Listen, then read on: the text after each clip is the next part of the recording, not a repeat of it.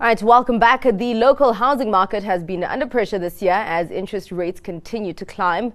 Now, this has impacted many consumers, with some prospective homeowners opting to rent rather than buy. Despite these headwinds, there is a glimmer of hope as both unemployment and GDP data topped analyst expectations, surprising to the upside. We're now joined by senior economist at FNB, Siphamandla Mkhwanazi, for greater detail on the dynamics at play in the residential property market. Thank you so much for your time, Siphamandla. Now, I feel like uh, these dynamics are coming from different directions, but you know the the residential property sector has been quite an interesting one and i mean just looking at for example the uh, results that are coming out of residential companies such as Balwin and Calgro M3 things look good and looking at that GDP data yesterday, the 3.1 uh, growth in construction activity, that was also boosted by uh, residential property activity.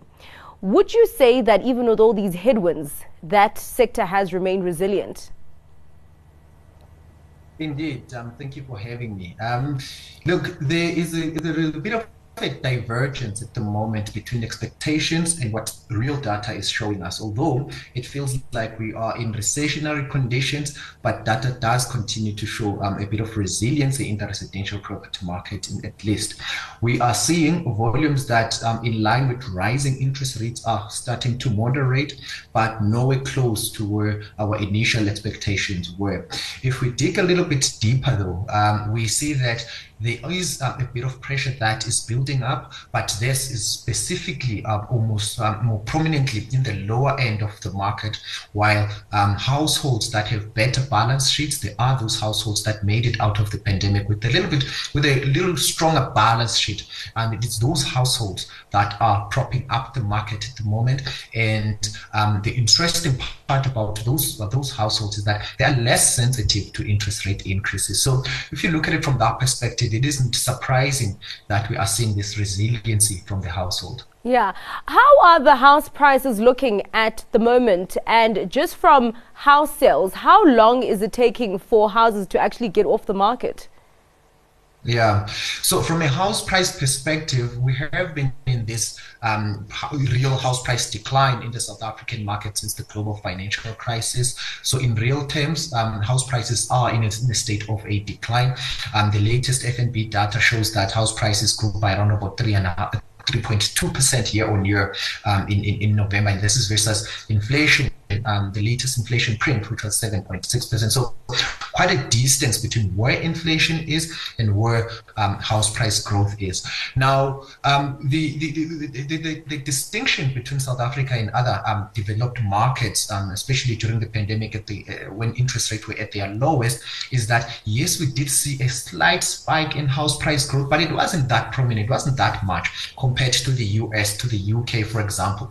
Now, that might have been a blessing in disguise in that um, we don't have much to unwind, unlike those countries where house prices um, grew much quicker than um, the incomes, and now they have to unwind all of that situation. We don't have that much um, to wind. In fact, in the South African context, since the global financial crisis, because house prices have been relatively stagnant in real terms, that has allowed real household um, incomes to catch up with um, average house price um, house prices. So structurally, we do see some sort of um, affordability improvement um, um, um, just coming from a stagnant house prices and um, um, incomes, household incomes that have caught up with, with, with, with, prices during that period. Indeed, we are in a cyclical, uh, we are in this cyclical period where affordability is being eroded, but it's being eroded by increasing interest rates, which may next year start to fall again. But structurally, affordability has improved in South Africa.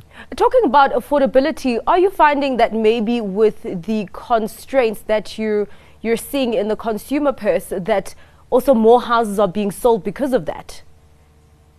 Yes. So yes, yes, yes. We are now starting to see um, listings creeping up. So people uh, who are um, you know um, listing their properties because they, uh, they want to um, get rid of them.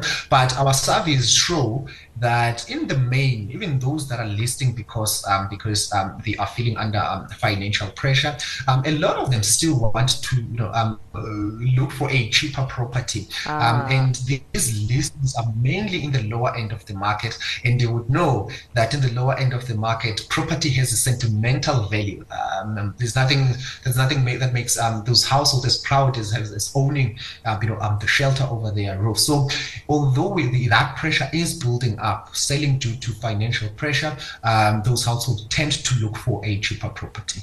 Yeah. All right. So you are seeing some of these trends coming out of the pandemic, such as semigration, from example, Johannesburg to places like Durban and Cape Town.